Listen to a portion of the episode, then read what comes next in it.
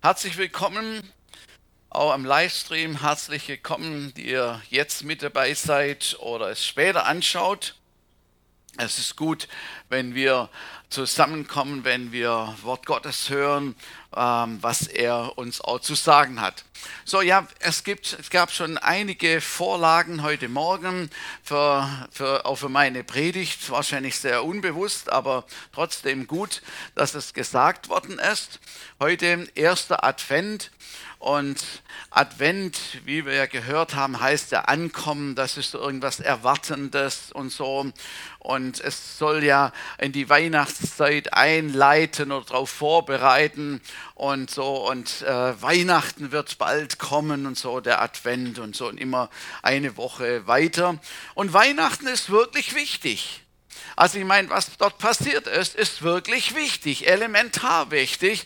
Also so begann die ganze Geschichte.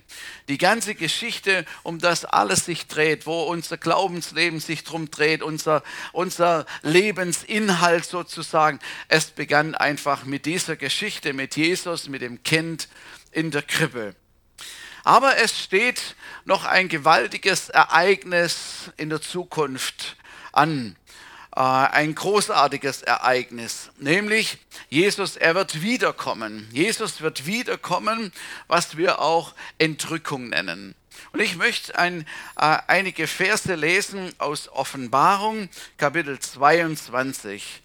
Offenbarung, Kapitel 22 von Vers 12 an. Ja, ich komme bald, sagt Jesus und bringe jedem den Lohn mit, den er für sein Tun verdient hat. Ich bin das A und das O, der Erste und der Letzte, der Ursprung und das Ziel aller Dinge. Glücklich, wer seine Kleider wäscht und sie von seinem Schmutz, von allem Schmutz reinigt. Er hat das Recht, vom Baum des Lebens zu essen. Die Tore der Stadt werden ihm offen stehen. Keinen Zutritt hingegen haben die abtrünnigen Hunde und die, die okkulte Praktiken ausüben, sich sexueller Ausschweifung hingeben, andere umbringen oder Götzen anbeten. Sie und alle, die die Lüge lieben und sich in ihrem Tun von ihr leiten lassen, sind und bleiben draußen. Ich, Jesus, habe meinen Engel zu euch gesandt, um euch diese Botschaft bekannt zu machen. Sie ist für alle Gemeinden bestimmt. Ich bin der Nachkomme Davids, der Spross aus seinem Wurzelstock. Ich bin der helle Morgenstern. Der Geist Gottes und die Braut rufen, komm. Und wer diesen Ruf hört, soll ebenfalls sagen, komm. Wer Durst hat, der komme. Wer will, der trinke von dem Wasser des Lebens. Er bekommt es umsonst. Ein langer Text. Jesus, ich bitte dich, dass du uns jetzt hilfst, dass wir diesen Text verstehen, Heiliger Geist, dass du unser Lehrer bist und dass du es in unserem Herzen hineinbringst, dass wir das verstehen und darauf Gutes entnehmen können. Ich danke dir. Amen. Diese Verse sind am Ende der Bibel geschrieben. So, das letzte Kapitel im letzten Buch der Bibel, äh, Kapitel 22 und fast die letzten Verse. Ein bisschen kommt noch, aber fast die letzten Verse in der Bibel. Und Jesus, er lässt durch Johannes, Johannes, der ja auf Patmos war und diese ganzen Inhalte der Offenbarung empfangen hatte, vom Geist Gottes empfangen hatte, äh, er lässt durch Johannes sagen, ich komme bald. Und an vielen Stellen der Bibel hat Jesus selber gesagt, dass er wiederkommen wird. Und es steht in anderen Zusammenhängen, dass Jesus wiederkommen wird. Und Jesus hat seinen Jüngern es versucht zu erklären und zu sagen, wie das äh, kommen wird. Keiner weiß, wann es ist. Es steht ja nur in der Bibel bald. Und bald ist so ein Begriff, uiuiui, je nach Vorstellung, je, es ist sehr relativ, was ist bald? Und dann noch die göttliche Zeitrechnung, wo es heißt, ein Tag wie tausend Jahre. Also dann kann man vielleicht denken, ja, was ist denn bald? Also vielleicht kommt es ja irgendwie dann so hin. aber wir wissen es nicht genau. Wir wissen es nicht genau. Und ich glaube, es ist gut so. Weil die Menschen, die wären so schlau, die würden sagen, okay, gut, wann ist der Termin? Das habe ich eingeplant und so habe ich mir festgelegt und so. Und dann komme ich dann rechtzeitig, bereite ich alles vor. So, wir wissen es nicht, wann es ist. Aber am Ende dieses Buches, der Bibel, ähm, am Ende wird das Allerwichtigste wie nochmal zusammengefasst, auf was es ankommt, auf den Punkt gebracht. Und ich, ich fasse nochmal diese, die, die, die Verse zusammen im Inhalt, und, und, um zu zeigen, was, da, was wir da gelesen haben. Jesus sagt, ich bin das A und das O, der Erste und der Letzte. Das heißt, es begann mit ihm und es hört auf mit ihm. Es ist seine Zeitrechnung. Es gibt nichts außer ihm. Es ist absolut das A und O. Wir sagen das manchmal so im, im Sprachgebrauch, das A und O. Und da meinen wir, das ist ah, das Allerwichtigste, das ist absolut das Beste und da gibt es nichts außer dem. Und Jesus sagt, ich bin das A und das O. Und er sagt, ich werde wiederkommen. Und das ist eine frohe Botschaft. Amen. Ist das eine frohe Botschaft? Manche meinen, es wäre eine Drohbotschaft. Jesus wird bald wiederkommen. So, da geht es dann durch Mark und Bein und so. Jesus wird wiederkommen. Also, so ist es nicht gedacht, sondern es ist eine frohe Botschaft. Jesus wird wiederkommen. Und wer sich gereinigt hat, sagt hier Jesus, wird dabei sein. Wer gerecht ist, das ist, was wir vorher gehört haben, wer gerecht gemacht ist durch das Blut Jesu, er ist bereit und wird dabei sein. Und dann muss man keine Furcht haben, sondern es ist etwas Erwartungsvolles, etwas Schönes. Die Bibel sagt, äh, wo der, der Name im Buch des Lebens steht, er ist dabei. Amen. Und der kann fröhlich darauf warten. Aber Jesus sagt auch hier deutlich, es gibt viele, die draußen sein werden.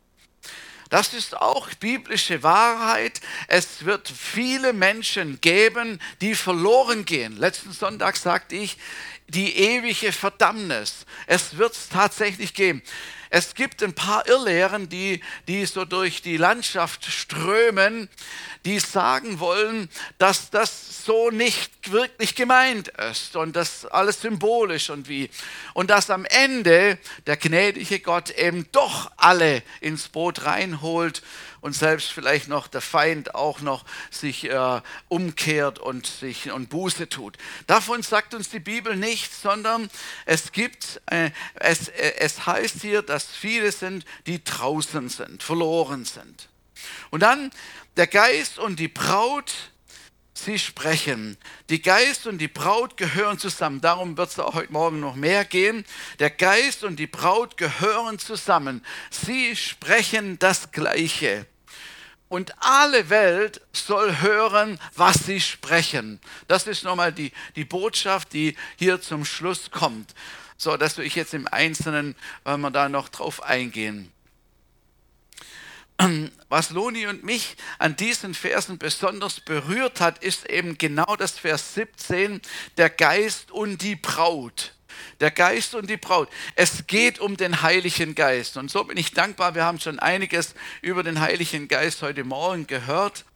Und die Bibel sagt uns, dass am Pfingsten er ausgegossen worden ist über alles Fleisch. Das heißt, er ist ausgegossen, da gibt es nichts mehr hinzuzufügen. Das ist schon passiert. Der Heilige Geist, eine Person, mit der wir kommunizieren können.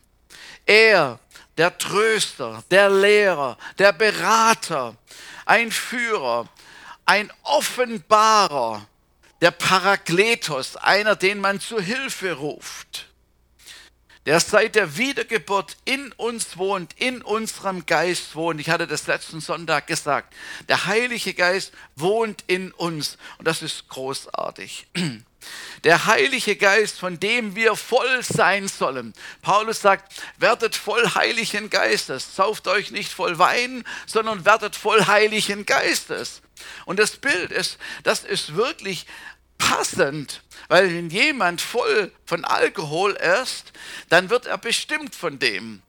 Und jetzt sagt Paulus, nein, nicht das, sondern voll vom Geist, damit wir von ihm bestimmt werden können und geführt werden können.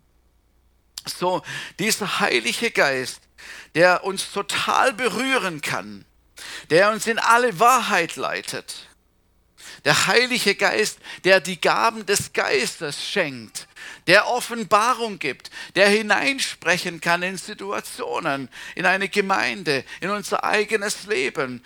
Die ganzen, die ganzen neuen Geistesgaben, die zur Auferbauung, zur Stärkung gegeben sind, damit der Leib Christi aufgebaut und ermutigt wird. Der Heilige Geist, von dem ich letzten Sonntag sagte, der uns hilft, unsere schlechten Seiten unseres Temperaments zu überwinden, dass wir eben nicht sagen müssen, ich bin halt so und so wird es halt auch bleiben und ihr müsst irgendwie damit zurechtkommen. Der Heilige Geist und die Braut gehören zusammen. Amen. Der Heilige Geist und die Braut, sie gehören zusammen. Also zum, zur Braut gehört natürlich der Bräutigam und Jesus bezeichnet sich als den Bräutigam. Johannes der Täufer sagt von sich, dass er der Freund des Bräutigams sei. Und Paulus schreibt den Korinthern im 2. Korinther 11, Vers 2, ich werbe so eifersüchtig wie Gott um euch, denn als unberührte Braut habe ich euch dem einen Bräutigam Christus zugesprochen so Paulus sein ganzes Bemühen und seine Intensität ist, dass er, dass er alles tun will, dass die Braut, die Gemeinde Jesu, ähm, dem Bräutigam als reine Braut irgendwie zugeführt werden kann. Jesus ist der Bräutigam, der seine Braut, die Gemeinde, zu sich holen wird und eben genau das ist die Entrückung, wo er kommen wird, um seine Braut zu holen. Das ist die größte Liebesgeschichte, die es überhaupt gibt. Und dann sagt die Bibel, dann wird die Hochzeit des Lammes sein und das ist sozusagen dann das Ende, das der Höhepunkt, wo alles drauf zugeht.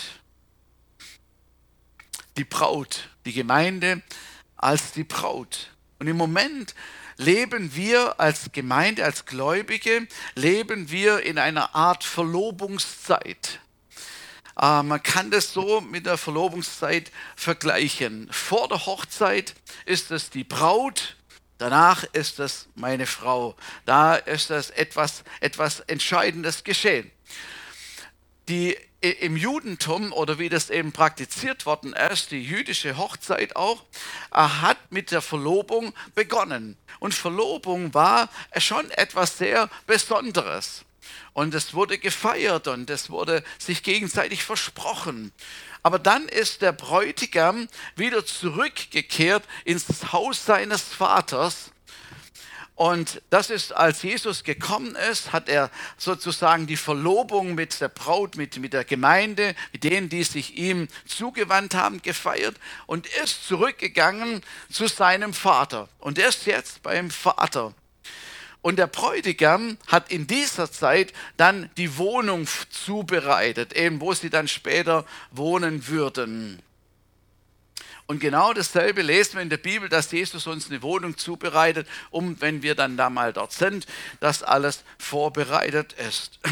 Und die Braut bereitet sich auf den Bräutigam zu, auf dieses, Hochze auf dieses Hochzeitsfest zu. Ähm, das war im Judentum schon ein bisschen schwierig, weil eben die Braut nicht wirklich wusste, wann der kommt. Und ähm, ja, so geht es uns ja jetzt mit Jesus auch. Wir wissen nicht genau, wann er kommt, aber er wird dann kommen. Und wenn er dann zurückkommt, wird er die Braut zu sich nehmen, also in der jüdischen Hochzeit, und er wird Hochzeit feiern und dann werden sie zusammen sein, zusammen feiern, die Ehe vollziehen. So war, so war es in, in, im Judentum gedacht und das ist ein Bild für das, wie es uns im Moment auch geht. In der Verlobungszeit freut man sich, dass noch was Besseres kommt. Ich weiß das aus eigener Erfahrung. Ich war fast zwei Jahre waren wir verlobt. Das ist schon lang. Das ist schon lang, aber das ging halt nicht anders. Loni war noch in der Ausbildung, wir haben getrennt voneinander gewohnt und, und das ging einfach noch nicht. Und ich war dann auf der Bibelschule und es gab keinen besseren früheren Zeitpunkt, Verlobungszeit. Aber Verlobungszeit war schön, aber auch herausfordernd, weil ja die Braut halt nicht da war und weil man getrennt voneinander ist und weil man auch wusste, äh, das ist nicht das als das nicht das Ende. Es gibt etwas Besseres. Das war das Schöne, dass man sich auf etwas Gutes, Besseres noch gefreut hat. Und das Ziel war bei uns und das Ziel war auch in der jüdischen Hochzeit, für immer zusammen zu sein, eben wenn dann die Hochzeit gefeiert wird. Auch die Verlobung war im Juden, Judentum, und so haben wir es auch verstanden, eine, eine feste Zusage. Das war, jetzt manche sagen, ja, die Verlobungszeit ist so eine Prüfungszeit, so die letzte Prüfung. Wenn man das übersteht, kann man heiraten oder so. Das glaube ich nicht, dass das ursprünglich so war, sondern, sondern die Verlobungszeit ist einfach, man, man verspricht sich schon, wenn, wenn ein Heiratsantrag gemacht wird dann äh, macht man den, um diese Frau zu heiraten. So das ist die feste Absicht. Und wenn die dann Ja sagt, dann ist es bei der Absicht, wir werden heiraten. So das ist etwas Verbindliches, etwas Festes, was man sich vorgenommen hat, was auch so passieren wird. Also so soll es jedenfalls passieren. Ähm, genau der Jesus, der Bräutigam, hat sich genauso verpflichtet für seine Braut. Er hat Ja gesagt zu uns und niemand kann ihn davon abhalten. Ist das nicht großartig? Und er hält sein Versprechen auf jeden Fall ein. Er hält sein Versprechen auf jeden Fall ein. In unserem Text ist noch etwas sehr Starkes aufgefallen eben der Geist und die Braut, sie sind ein Team.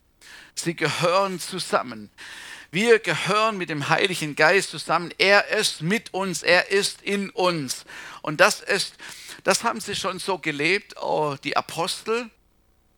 Apostelgeschichte 15, 28 steht zum Beispiel, es hat nämlich dem Heiligen Geist und uns gefallen, und dann haben sie ein paar Sachen irgendwie festgelegt gehabt, wie das in der Gemeinde, wie das in den Gemeinden sein soll. Dem Heiligen Geist und uns hat es gefallen, dass es so und so ist. Das heißt, sie haben mit dem Heiligen Geist zusammengearbeitet. Es war wichtig, was Gottes Geist dazu sagt. Und so haben sie sich dann entschlossen, das zu tun. Die Apostel trafen mit dem Geist Gottes ihre Entscheidungen.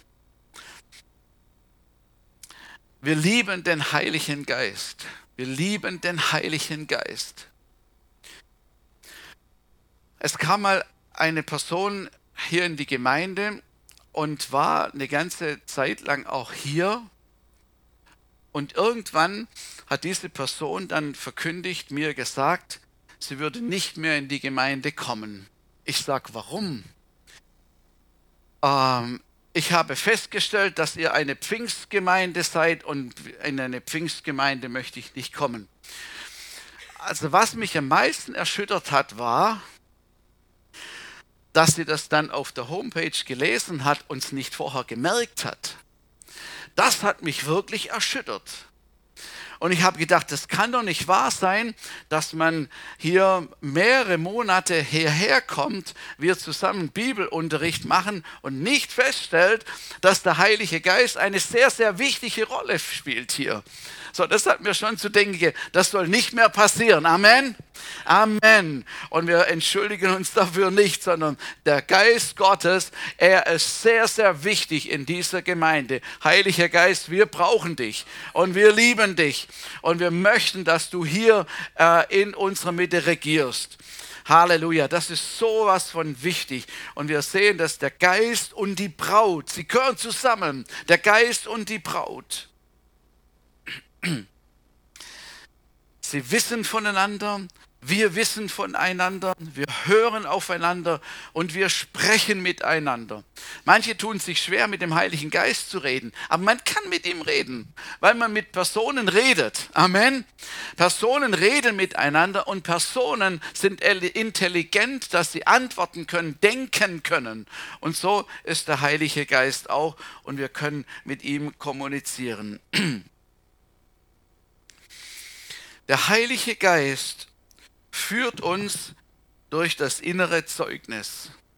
Also es gibt verschiedene Arten, wie er uns führen kann, wie er zu uns reden kann. Ähm, ich persönlich empfinde, dass das das sicherste und das üblichste die Art und Weise ist, wie uns der Heilige Geist führt.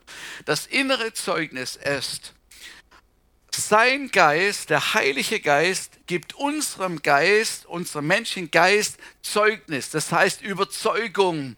Zeugnis, dass wir Kinder Gottes sind. Dass wir Kinder Gottes sind, kannst du das musst du einfach wissen hier drin. Da gibt es ja kein Dokument, was vom Himmel gefallen ist, wo der Vater unterschrieben hat oder so, sondern wir müssen das glauben. Amen. Wir glauben es, dass wir Kinder Gottes sind. Amen. Ihr seid noch da, ja? Okay. Halleluja. Ähm, wir, wir, wir, wissen durch das innere Zeugnis, was die Wahrheit ist. Und das ist ganz arg wichtig.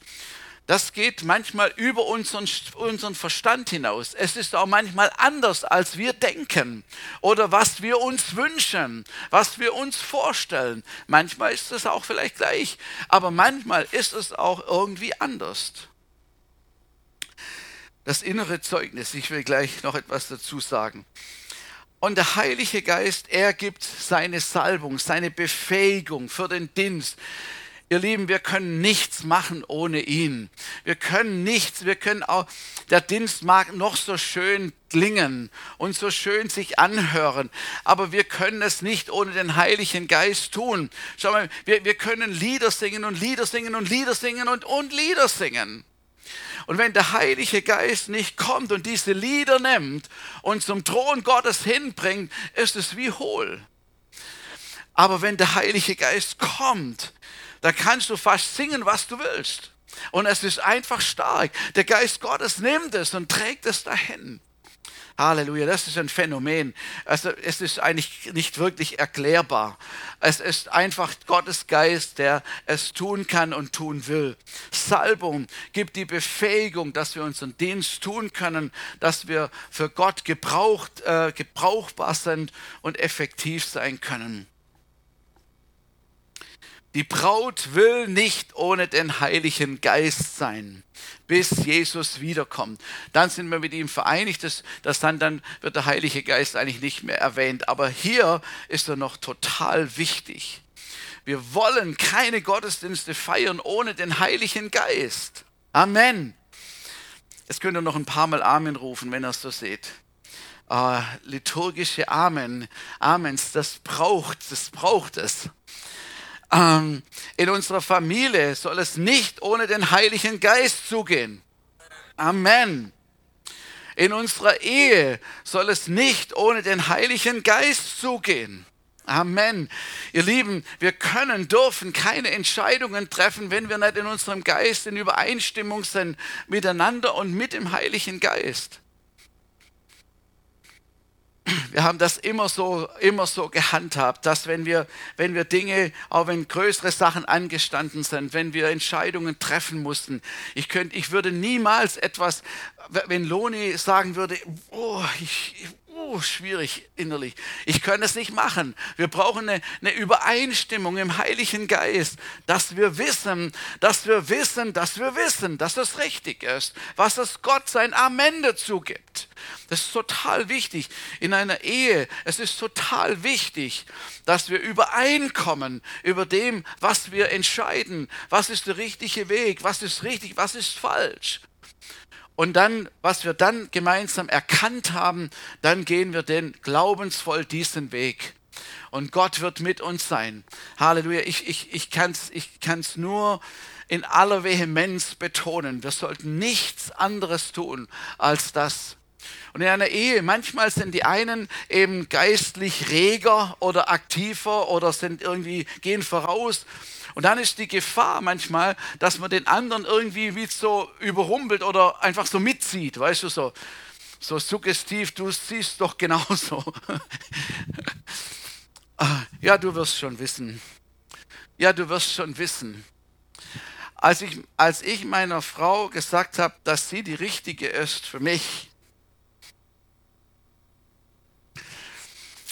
hat sie Gott sei Dank nicht gesagt, ja, du wirst ja schon wissen. Hauptsache, du weißt es.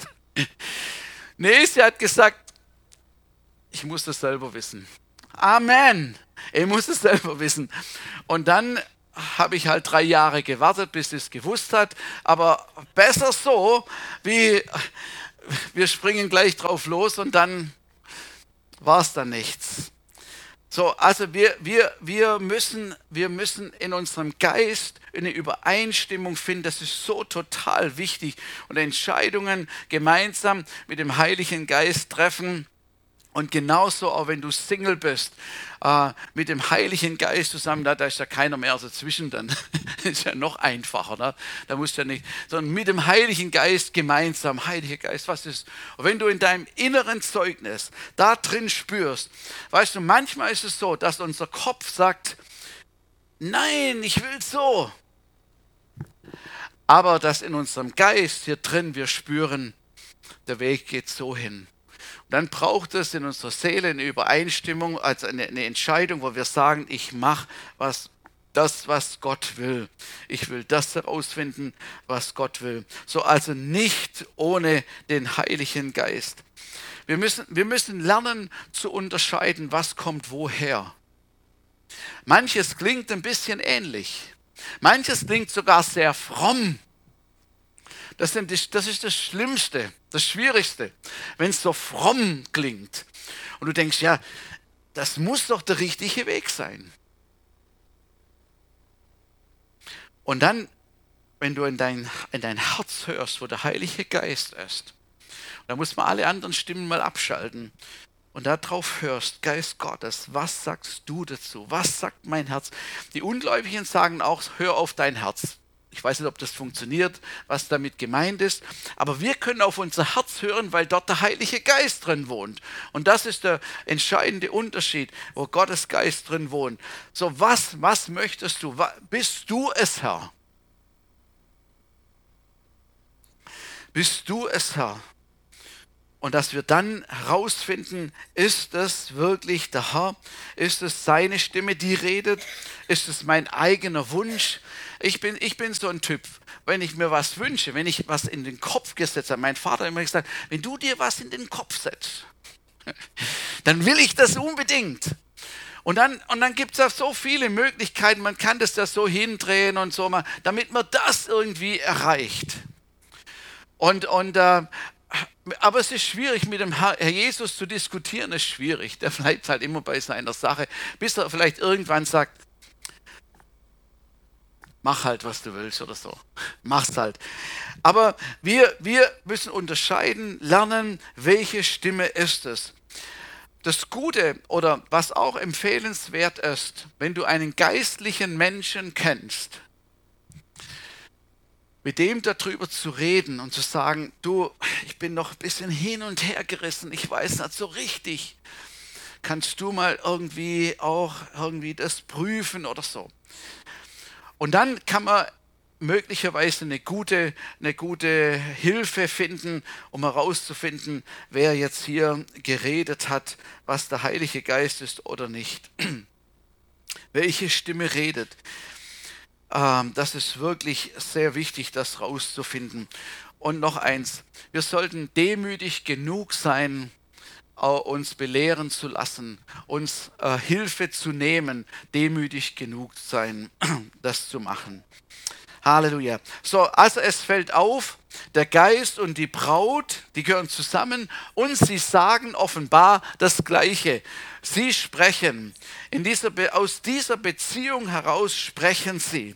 Der Geist Gottes spricht zur Braut und die Braut, sie sprechen gemeinsam. Versteht ihr, was ich meine? Das ist irgendwie so, es gehört zusammen. Der Geist und die Braut, sie sprechen. Der Geist und die Braut, sie sprechen. Nicht nur die Braut spricht, sondern sie sprechen gemeinsam. Das ist cool. Zu wem äh, sprechen sie? Sie sagen, komm. Sie sagen, komm. Zu wem sagen sie es? Sie sagen es zu den Menschen, die noch nicht zur Braut gehören, die noch nicht die Botschaft gehört oder verstanden haben. Sprechen sie, komm.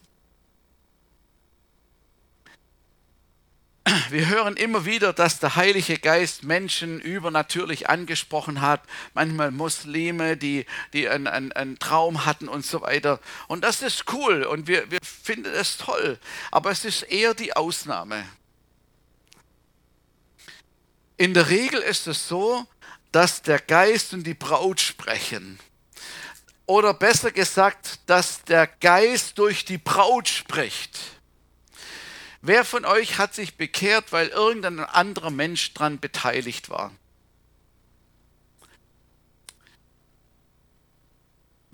Da wo ein anderer Mensch daran beteiligt war, dass du gläubig geworden bist. Okay, eigentlich, die es verstanden haben, alle wahrscheinlich. Alle, weil uns Menschen irgendwie darauf hingewiesen haben. Und wir als Gläubige, als Gemeinde, wir dürfen den Blick nicht verlieren, unserem Auftrag nachzukommen, dass eben das das Anliegen von Geist Gottes war und die Braut, sie sprechen, komm zu den Menschen, die ihn noch nicht kennen.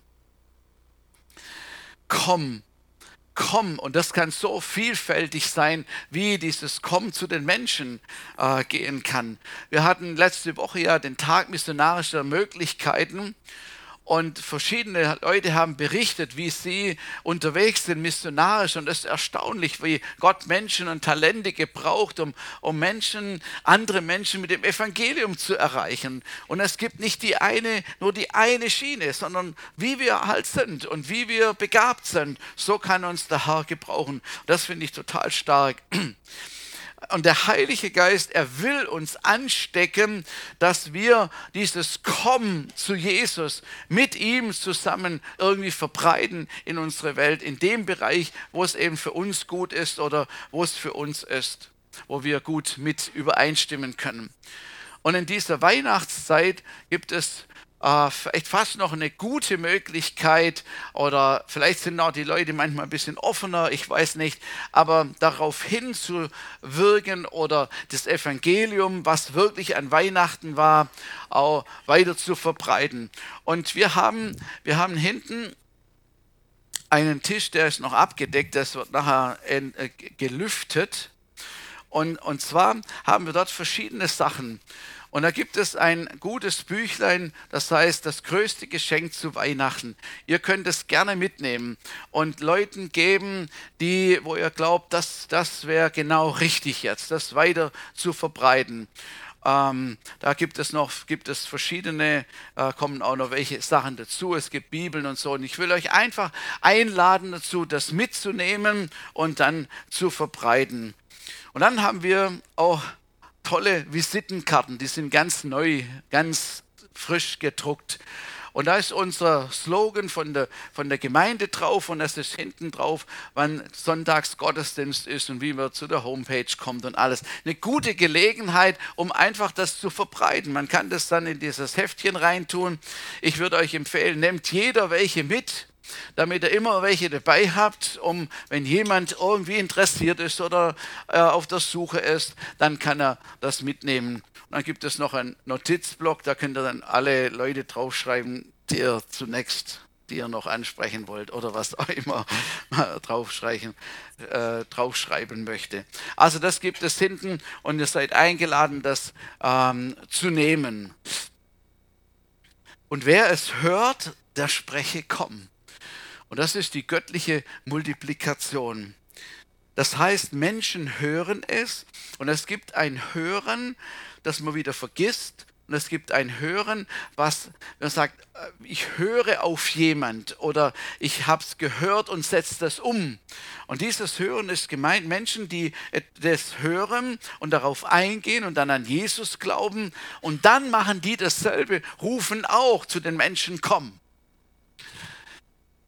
Oft sind die Neubekehrten die missionarischsten Menschen, das ist noch ganz frisch und so, und die erzählen es allen, das ist genau richtig. Und dann kommen andere Leute auch dazu. Halleluja.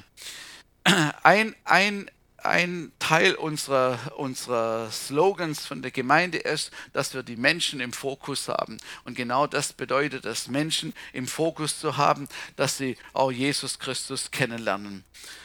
Halleluja. Biblische Multiplikation. Okay. Und dann kommt die Botschaft noch. Das hängt irgendwie so noch dran mit einem Satz. Und wen dürstet, der komme. Wer da will, nehme Wasser des Lebens umsonst.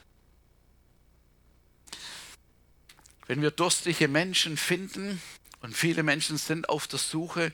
Wir müssen einfach wir fragen, Herr, wo sind die Menschen? Und dann könnten wir ihnen weiterhelfen und irgendwie ihren Durst stillen, indem sie zu Jesus Christus kommen.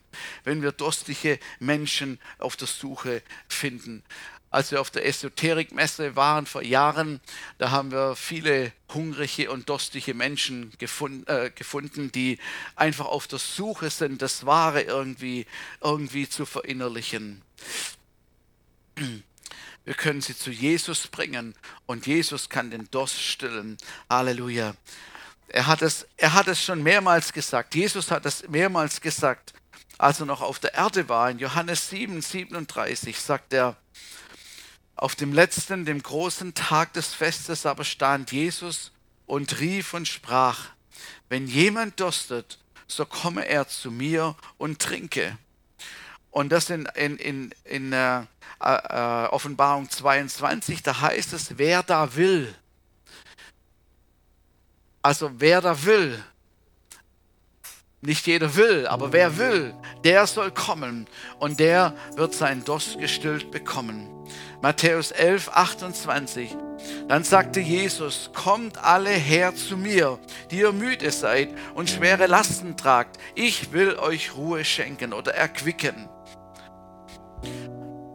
Also das gilt, es gilt für die Menschen, die Jesus noch gar nicht kennen, so der Erstkontakt.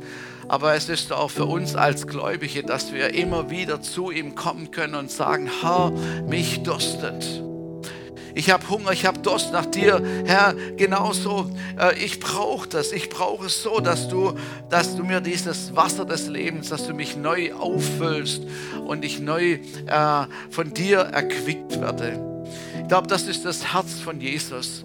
Das ist das Herz vom Vater. Und das ist, was der Heilige Geist bewirken will, so dass wir erfüllt, aufgefüllt werden können mit der Kraft des Heiligen Geistes.